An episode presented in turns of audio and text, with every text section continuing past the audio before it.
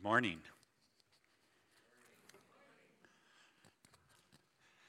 You guys all look really good this morning.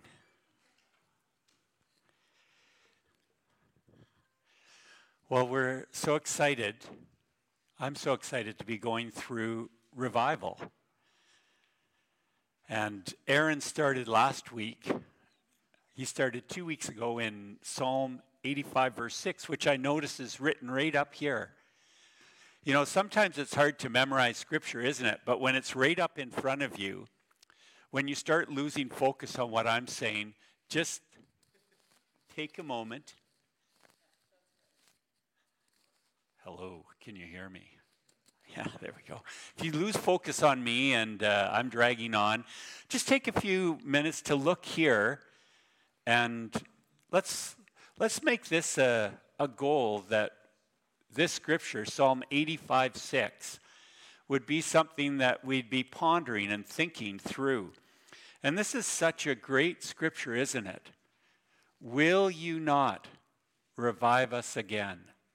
That your people may rejoice in you. And I've been thinking, I love words. Um, words, do you know that words are always changing?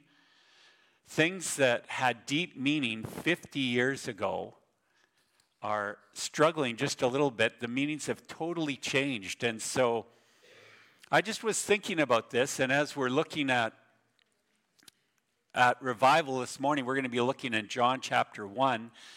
But I just want to kind of quicken in us again this idea of revival.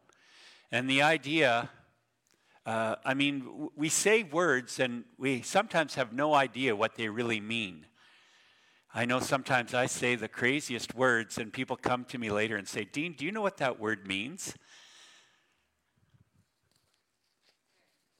And I say, Well, of course I do. But then I go back in my Google and I ask Google, What does this word really mean?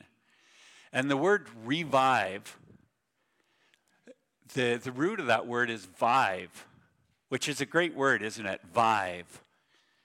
Have you ever seen someone with a shirt saying vive? And the word vive is a French word and it means life, which is so wonderful, isn't it? We all want life. Do you remember when you were alive? And, you know, so often we get into schedules and into routines and we lose the life that we just had. We, we get busy and we're thinking about some event coming up in the future. We're thinking about some event that's happened in the past. And we're thinking, I just want to survive today. Maybe survival is a little bit too high of a standard. I just, I just want, don't want to get run over today. Um, it was exciting this morning. I was crossing the street and I almost got run over coming into the church. I thought, wouldn't that be interesting? What would happen? If uh, the speaker had been run over on the way into church. And you know, so often we're thinking about where we're going or where we've been. We, we stop thinking about, well, what, what gives us joy? And I was thinking about times in my life, times in my existence where I've had life. When was a time when you were really alive? And I, I was thinking about some events that have gone on. I remember holding my first child. My goodness, what an experience. I remember the day I got married. I remember the day I got born again and the hope that there was there. And my life had meaning and purpose. I had joy. I was happy. And so, this word revival, the beginning of it is vive. The root is let's have life. And then re means do it again, right? Okay, well, revive us, Lord. We want to come back to the life that we had. We want to come back to a moment when we experienced something so powerful that it felt like time kind of stopped. And we thought, this is why I'm here. You know, I remember I was working as a chaplain at Lakeside, and they had a strike. And I had just started as a chaplain there. There was 2,500 workers there, and 1,200 people were striking, and 1,200 people weren't striking.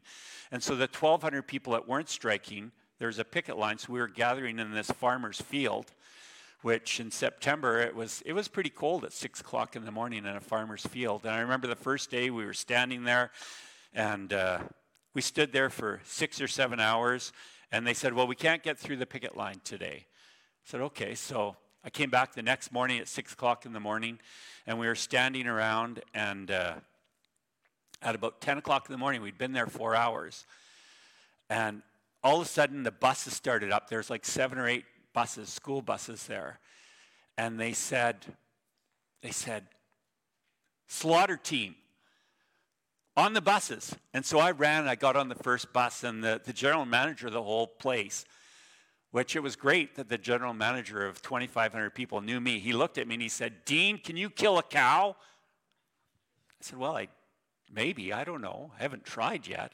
He said, No, you can't. Get off the bus, Dean. Get off the bus.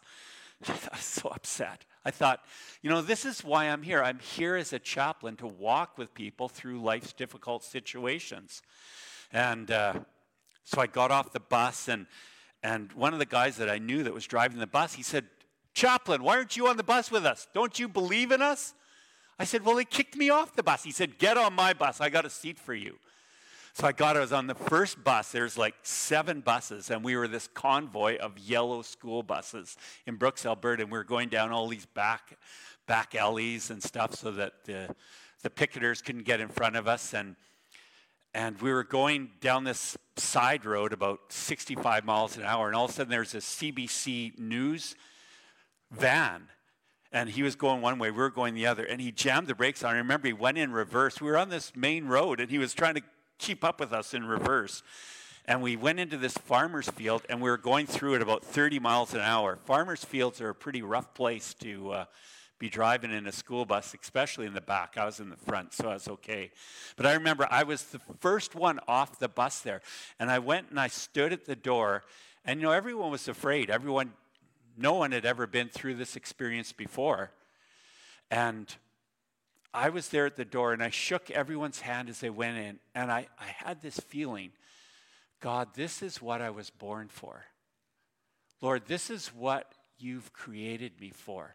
That I could be with people in turmoil and I could be encouraging and helping them.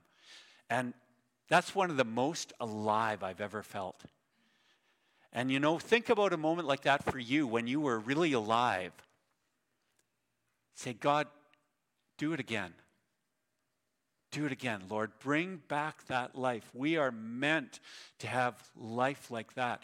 And then he says, Would you revive us again. Well, just a minute.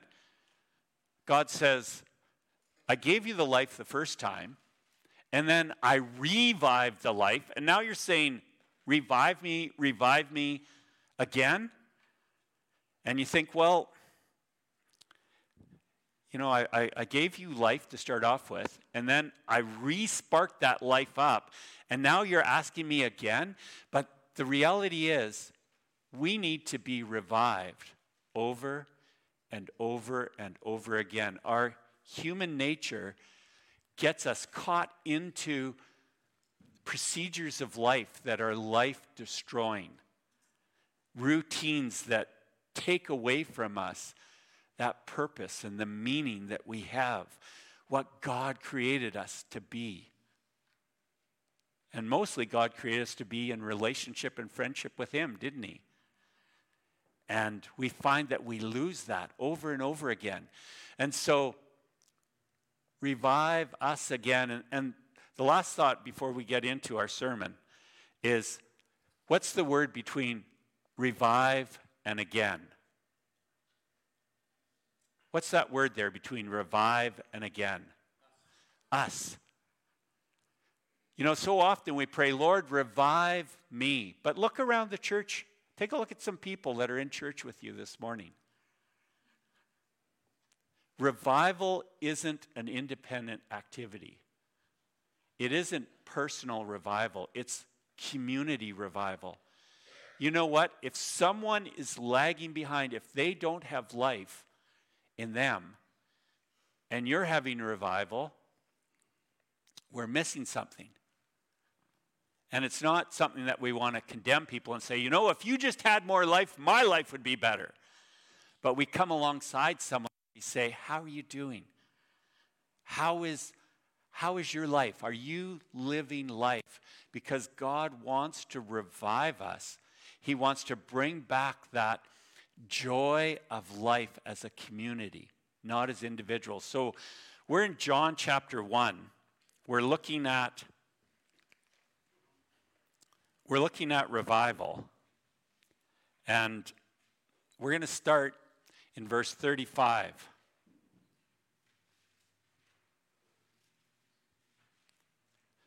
And so John the Baptist had seen Jesus the day before and said, Behold, the Lamb,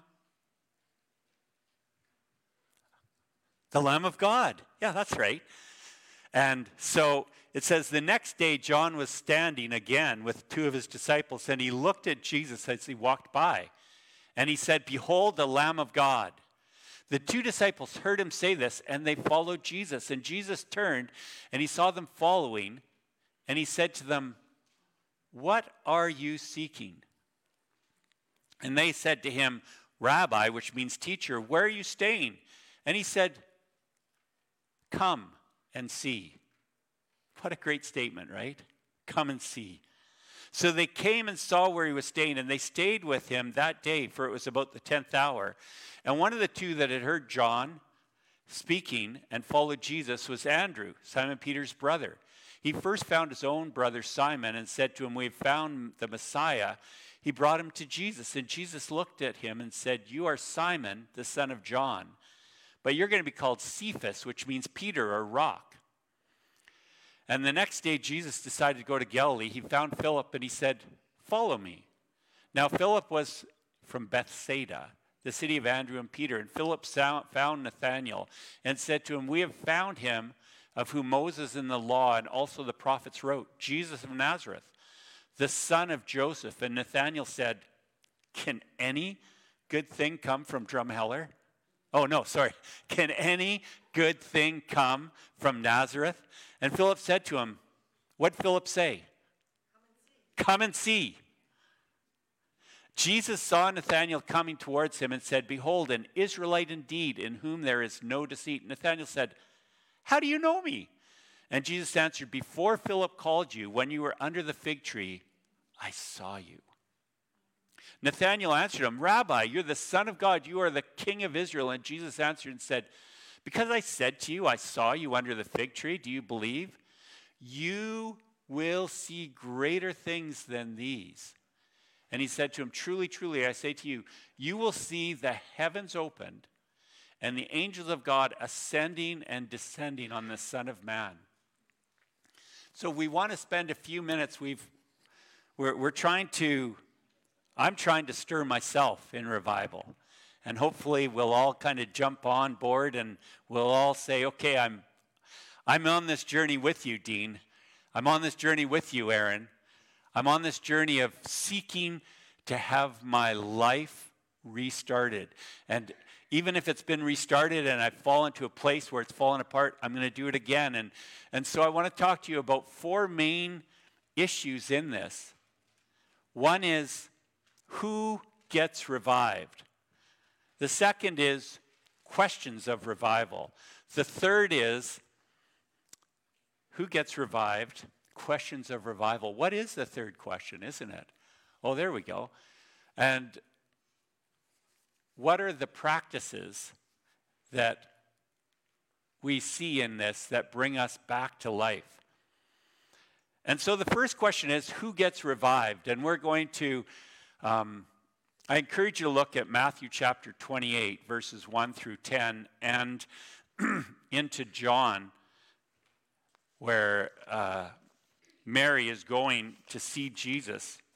Due to time, we won't take all the time to read those in uh, John 20, 12 through 15.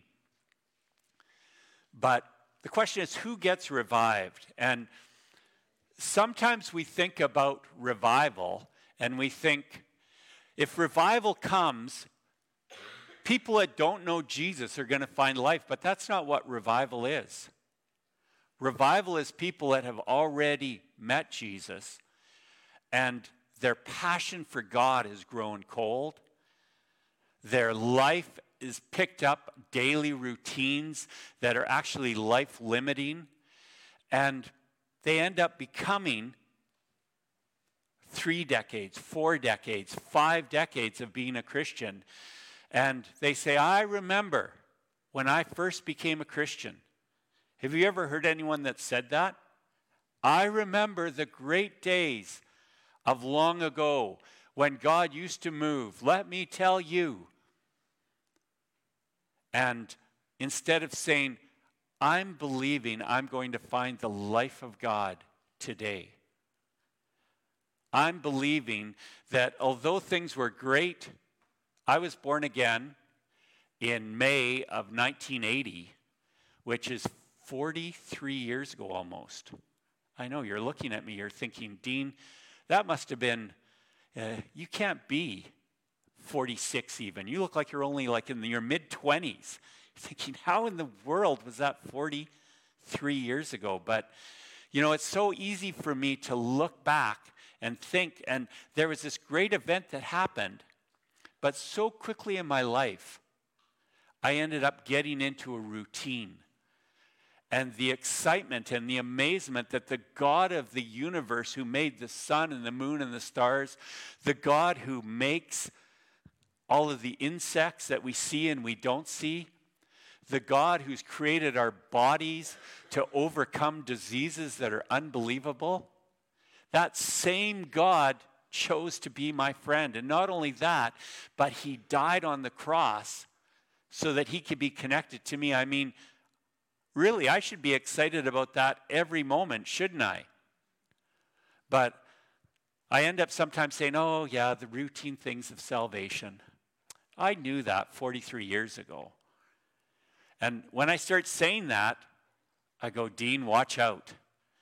Watch out. When the routine things of salvation don't stir my heart with excitement anymore, I'm in need of revival because the life that I've had is pausing. So, who gets revival? There's, there's two different people we see in this very scripture that get revival. One is the disciples of John the Baptist. And I would be afraid to meet John the Baptist. Think about who John the Baptist was. Jesus himself, he said, what did you come out in the wilderness to see? Did you come out to see someone dressed in fine clothes with pleasant speech and refined eating manners? Well, John was out living by a river, sleeping under the stars. He was wearing camel hair and he had a leather belt I, would like to think it would have been one of those 12 inch leather belts. You know when those were in? Some of, some of you older people might remember those. I mean, now we got these skinny belts. Are they really even belts? You want to you wanna have a belt so wide that your, your cowboy belt buckle looks small on it. And uh, so there he is. He's out there. I mean, John, if you're following John, how are you going to dress? If you come dressed up and you're standing in your best Sunday clothes, and John's wearing this old, smelly, dirty camel hair and this really obscenely thick leather belt,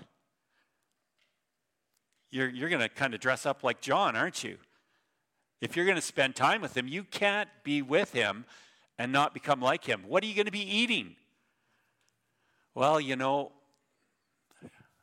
really, I really like, Lord, to have uh, hamburger. Lord, I'd really, I'm, I'm going gluten free and I'm dairy free, Lord. And, uh, you know, if you could kind of, I'm putting in my, my diet restrictions. Well, he ate locusts which is grasshoppers. I've seen a video of someone that ate a live grasshopper, and the last thing that went down were the legs that were moving in his mouth. Can you imagine? You're, you're out there in the desert and you're saying, Well, this John the Baptist, he's so passionate about God, but I see these grasshopper legs going down his mouth and he's eating honey. Oh, Lord, I need a more balanced diet than that. Where are the greens? I would really like uh, some sort of smoothie to go with that. Well, if you're hanging with John the Baptist, how are you eating? You're, you're eating what he's eating. And then what was John the Baptist saying? All these religious leaders were coming, and he said, You den of vipers and scorpions. Well, if John's saying that, you'd have a hard time saying, You know what, you guys, you're okay. It's all right you know, try better tomorrow. I'm sure tomorrow things will come up better. So here are these disciples that, I mean, they are on the far edge. I remember watching this movie called Crazy for God, and maybe John and his disciples were a little bit in that corner. And you know, you think, well, does do they need revival? think, well, these guys, they've got all the outward showing of people that are crazy for God. They, they, I hope to be like them someday, but you know what? They were with John the Baptist, and John the Baptist said, Here is someone who I'm not worthy to untie his sandals. And so these disciples of John the Baptist, they were following Jesus, and Jesus said, Well, what are you looking for? And they said, where are you living, Jesus? And he said, Come see. Come see. And then think about Nathaniel. He was living in this settled city, and you know, people used to pray under fig trees. I was reading about the Garden of Gethsemane in Jerusalem, and they didn't have mass transit, they didn't have uh, high occupancy commuter lanes. I mean, everybody was just smashed together in this town, and there was no room for green space, and there was open sewage, and there was lepers that were hanging around everywhere. And so people that had money, what they did is they would buy a garden outside of town. And they would go to the garden and they would go and they would sit underneath a fig tree. And they would sit there and they would be remembering their, their memorized scripture. And under the fig tree, they'd be talking to God. So, what does that tell us about Nathaniel? He had some sort of means that he was able to have a fig tree to go pray under. He had a routine of prayer, he had a routine of Bible reading. And the fig tree, I was reading about the fig tree, and the fig tree is a picture. Remember, Jesus cursed the fig tree, but a fig tree that is blooming is a figure of the Messiah. So a lot of people feel Nathaniel had this forward looking. He was doing this daily routine, but he was looking forward to the Messiah. And so you think, well, that guy, he's got his daily, his daily time with God together. He's got his finances together. He's not wearing camel garments with that big leather belt. This guy's got it all together. I want to be a Christian like him. And Philip came to him and said, Well, we've found the Messiah. And Nathaniel said, Can any good thing come from there? And, and he said, Philip said, What'd Philip say? Come and see. Come and see. And so, wherever you are, whether you're a radical John the Baptist type disciple, or whether you're a everyday reading your Bible and living a, a good Christian life and looking forward to something, and anywhere in between, you are a candidate for revival today. If you have a love for God in your heart, God says, I want to give you more life. I want you to be revived. And so, how do we start revival? And, and you know, the, the first thing that I like so much is there's questions. I was reading this week, Jesus asked over 300 questions in the Gospels. Well, God, why are you asking so many questions? Why does God ask questions? I mean, He knows everything. Yes, so that we rely on Him. And another thing questions do is they reveal our heart. And so I, I, like also that Jesus, he initiates with John the Baptist's disciples the first question. I mean, Jesus is walking along, and these two disciples are walking behind him.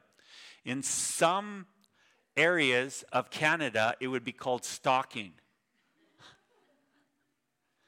I remember I worked at a swimming pool, and uh, this one lady, she was working in the in the gym, and we, we had this RCMP officer come talk to us about dangers in in uh, relating to people and crimes and he was talking about stalking and, and so someone said well charlotte you have people that are stalking you and she said well it'd just be light stalking. So i had this image of light stalking versus heavy dark stalkings but john the baptist disciples they were stalking jesus. They were walking behind him and and so he turns around and he says what are you looking for what a great question, isn't it? Have you ever heard Jesus ask you that question? What are you looking for?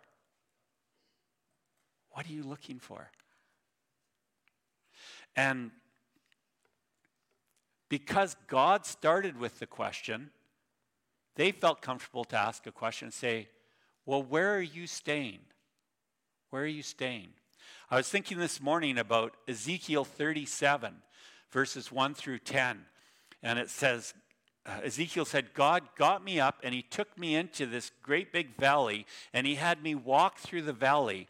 And in the valley, there were all these dry bones. And God said to Ezekiel, and I, I love this question. I've been, I've been saying this question all morning. God said, Can these bones live? That's quite a question, isn't it? You know, I, I, run through the graveyard from time to time here in Drumheller. Wouldn't it be something if God stopped me as I was running through the graveyard and said, Dean, can these bones come up from underneath the ground and live?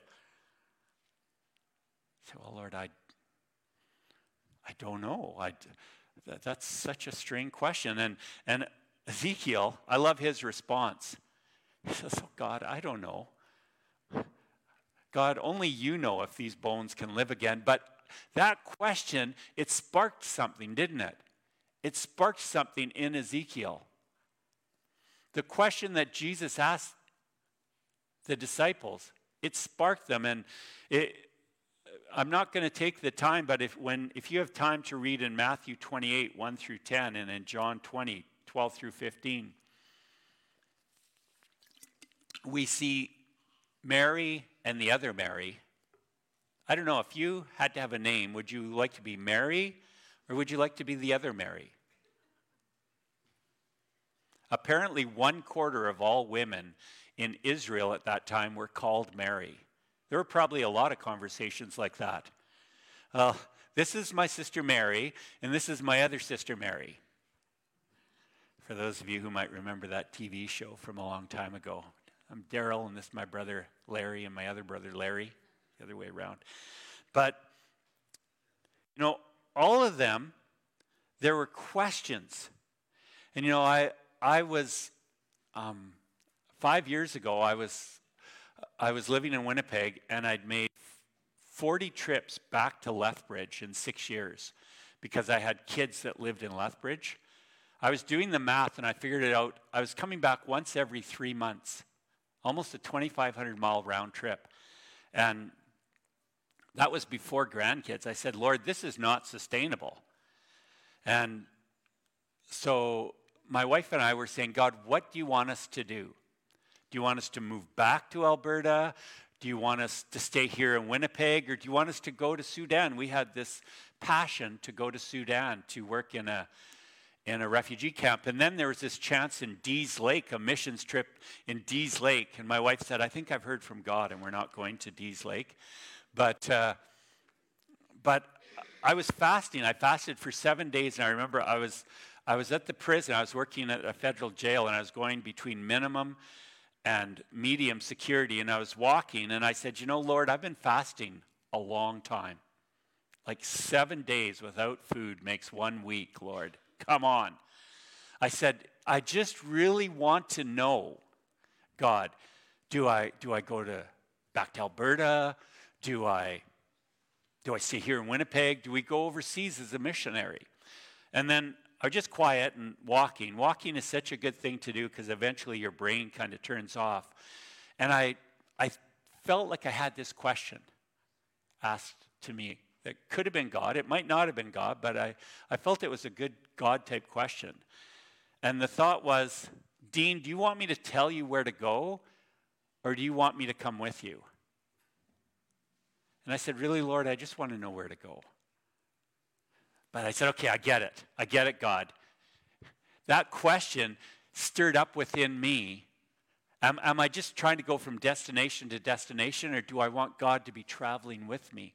Questions are so powerful. Questions are so powerful. And I encourage you to examine what kind of questions in conversations around you, as you're sitting and listening to conversations around you, listen to the questions that people are answering because questions reveal a lot about a person's heart. It's not the answer so much as the question. Questions so often reveal what's happening in the human heart. And then start to take it a step deeper and say, what questions am I asking when I'm just by myself and I'm really reflecting on life and where life is going? What questions am I asking myself? And then, even a step deeper, is what questions is God asking me? And those are three pretty deep areas of study, but I encourage you we can learn so much through questions. And so we see all these questions that are going on. And then Jesus said to the two disciples, one was Peter's brother, Andrew, and the other disciple, he said, Come and see. And I just want to take about 10 minutes to talk about, about these two incredible thoughts. And, you know, it's.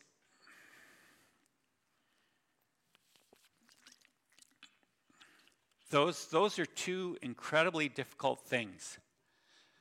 Come denotes movement, right? It, it means get up from where you're at and get to a different perspective. You know, when we get somewhere different, we see things different, right? I remember this one guy telling me he wanted to paint his car red on one side and yellow on the other. He said, That way, if I'm in an accident, someone on one side will say it was a red car in the accident, someone on the other side would say it's a yellow car in the accident, and that way the case would be thrown out of court and I'd be fine. Our perspective changes what we see. And so Jesus said to John the Baptist's disciples, he said, Come, move, move. If you're not moving, you're dying. Did you know that? If you're not moving, you're dying. And that, that's indicative of everything in life. Some of you might remember Dick Van Dyke, and he was in his mid 90s, and he was still, he was an actor, and he, he was double jointed. He could do incredible things with his body. He could, he could be down flat on the floor and jump up in such a way that when I was 35, I couldn't jump up like he was at 95. And some, someone asked him, and they said, Dick, what's the secret that you've found to having life? And he said, Keep moving. Keep moving. And you know what? So often there is a danger in our Christian life that we stop moving. That we say, you know what? I have found all the truth. I've found, and many people wouldn't say that, but many people would say, I've found all the truth I want to find. That's quite a statement, isn't it? And you know, it's, it's interesting because when Jesus' disciples first met him, they could have said, Well, I've seen everything of Jesus. He's not going to change. Jesus is the same. So I'm going to stay at home. But what did his disciples do? They moved with him. They moved with him. And I'm convinced if we want to be close to God, we can't be relying on yesterday, last year, last decade, but we need to say, God, you're on the move. God, you're on the move, and if you're moving, I've got to move with you. I've got to move with you. And you know, movement is really hard, and I'm finding that as I get older. You come look at my La-Z-Boy chair in my living room. It's well dented. My little, my little dog jumps up on my lap. He's like maybe eight pounds. But man, he is powerful. Once he jumps up on my lap, that's it for the night. I'm done. I'm not moving because I don't want to disturb my little baby Max. And especially if I get up, then he jumps on Lorenda's lap. And then I'm by myself all night. So you know, once I get in my chair, I'm not moving. And you know what? I'm getting older. And you know what? I, I've accomplished so much in my life. I have done so much, and I deserve, really, I deserve just to sit back and relax and, you know, let the young people do it. Let the young people do it. Let them go hard after God, and I'm just going to sit back and watch what they do. And you know, I'm tempted to do that all the time. All the time, I'm tempted to just reflect back on, on great events that have happened in my life with God and what God, how God has met with me. And just think, you know what? I'm good. I'm good. But then all of a sudden, I get this, this little feeling in here that, you know what, God is alive and God is moving. And I want to hold on to the God that's moving. And if I'm holding on to the God that's moving, I'm moving, right? If I'm holding on to the God who's moving, then I better be moving because my arms aren't long enough. And, you know, it's so hard. What I'm, what I'm asking you to do, what Jesus is asking you to do, come, it goes against everything in our nature. I was having a talk with someone recently about diabetes. And the fact is, um, we know if you don't want to have diabetes, or if you do have diabetes and you want to keep most of your body attached to the central core and not start losing little bits here and there, that there are some basic things you got to do. You've got to exercise, you've got to drink water, don't eat sugar, watch your blood sugar level. There are things, and a lot of it just comes back to diet. Just eat a certain way and you can control your diabetes. But I was talking to this lady and she said, Dean, I've seen person after person that I've talked to about changing their diet so that diabetes doesn't kill them and they won't do it. They won't do it. Why won't people change their diet so they can live the reality is, I've been with people in the hospital with diabetes. They start cutting toes off. and then they've got open sores and they cut their feet off. And then I was with someone that was getting an amputation of their leg, and he said, You know, there's two different amputations on your leg. There's the AN above the knee, and there's the BN, BK, below the knee. And he said, You know, when I was in school, I was always striving for the A, but in this case, I'll be really happy with the B, the below. But you know what? I've, I've seen people lose everything with diabetes, and still they're eating unbelievably bad. I had an inmate I was working with in prison, and he'd have one of those little styrofoam cups of coffee, and he put seven teaspoons of sugar in it. And I looked at him, and he had diabetes. I looked at him, I said, What are you doing? I said, That's going to kill you. And he said, No, Dean, vegetables will kill me. Sugar is good for me.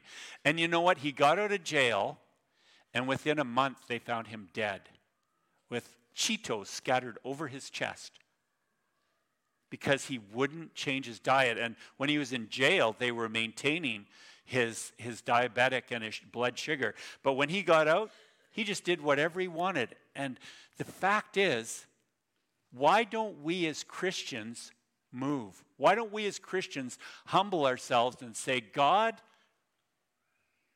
okay, I'm going to do something different to seek you. I'm going to try something different.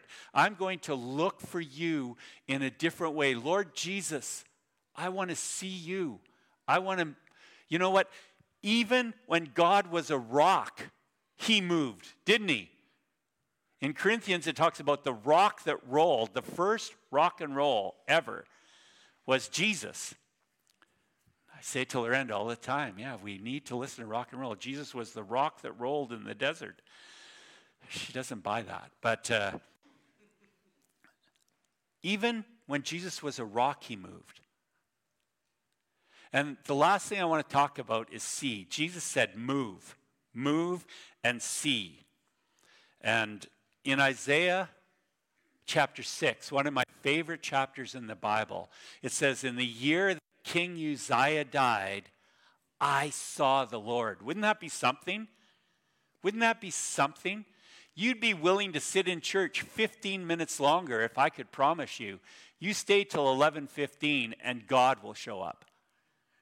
Most of us, I mean some of us have to probably get our supper ready and stuff like that, but most of us would stick around for another 15 minutes. And Isaiah said, in the year that King Uzziah died, I saw the Lord. He was high and lifted up, and his train filled the temple. And the smoke filled the temple, and the whole temple was rocking. Here we go again with that whole idea of rocking. Yeah, there we go. And and he said, Woe is me, I'm undone because I've seen God. And the the angel comes and touches his lips with burning coal. Do not try this at home, please. Children, don't try it at home. But it worked for Isaiah apparently. And then God said, Who's going to go with my message? And Isaiah said, I'll go. And Isaiah said, What is the message that you want me to tell the people? And you know, it's such a great question. What's the message? Isaiah chapter 6, 9 and 10. Here's the message They'll always be looking, but they'll never see. They'll always be listening, but they'll never hear. They'll always be seeking to feel something, but they will never feel it. That's a really bad message. I would think, God, you're going to give me a message. It's going to be this encouraging kind of message that I'm going to have. And, you know, the fact is, Jesus said, Come and see. Philip said, Come and see. And this whole idea, we have to come and see. We have to look. And when we see, when we see something, it changes us, doesn't it?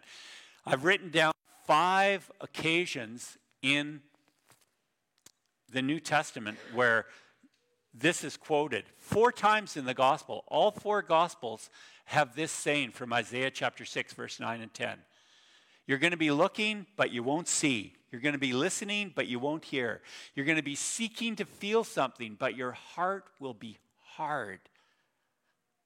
Tell you what, Jesus warned us. And the key is the key is we have to be looking for Jesus. And it's so interesting. I wrote down some scriptures. I'm almost done. Thank you for your patience. I wrote down some scriptures about Jacob seeing God, about Samson's parents seeing God, about, uh, but in Exodus 33, God says, When you come to see me on the mountain, I'm going to cover you with my hand as I go by. Because any man who sees my face will die. And you know what?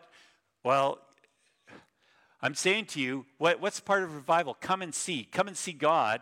And then you're saying, well, Dean, that makes no sense because you're telling me to come and die. Come and die. Well, yes, I am. Because hopefully, when you see God, your flesh will die. The, the natural responses that block us from God will die, and we will see God. I encourage you, as a homework project, to take a look at John chapter 11. John chapter 11. I think I wrote it up there. There we go. I didn't put the actual verses. You have to work a little bit harder at it. But you know what? Jesus went to see Lazarus and he was weeping. And Jesus had a question. He said, Where did you lay Lazarus? What did the people say to Jesus? Come and see. Come and see. And you know what? When Jesus shows up and sees us, there's resurrection. So we're just going to pause for a second. I'm going to ask the worship team if they could come up right now for we're going to sing a song and I just want you to take a moment and think what what was it out of that scripture that really impacted you about about revival, seeking life again, about you needing revival, about the fact that there's some questions that are going on. You want to be more ready to ask and hear questions, or God is asking you to move, or God is saying, Open your eyes and see me. And so, as we sing this song for a few minutes, I just want you to just reflect, think about those questions.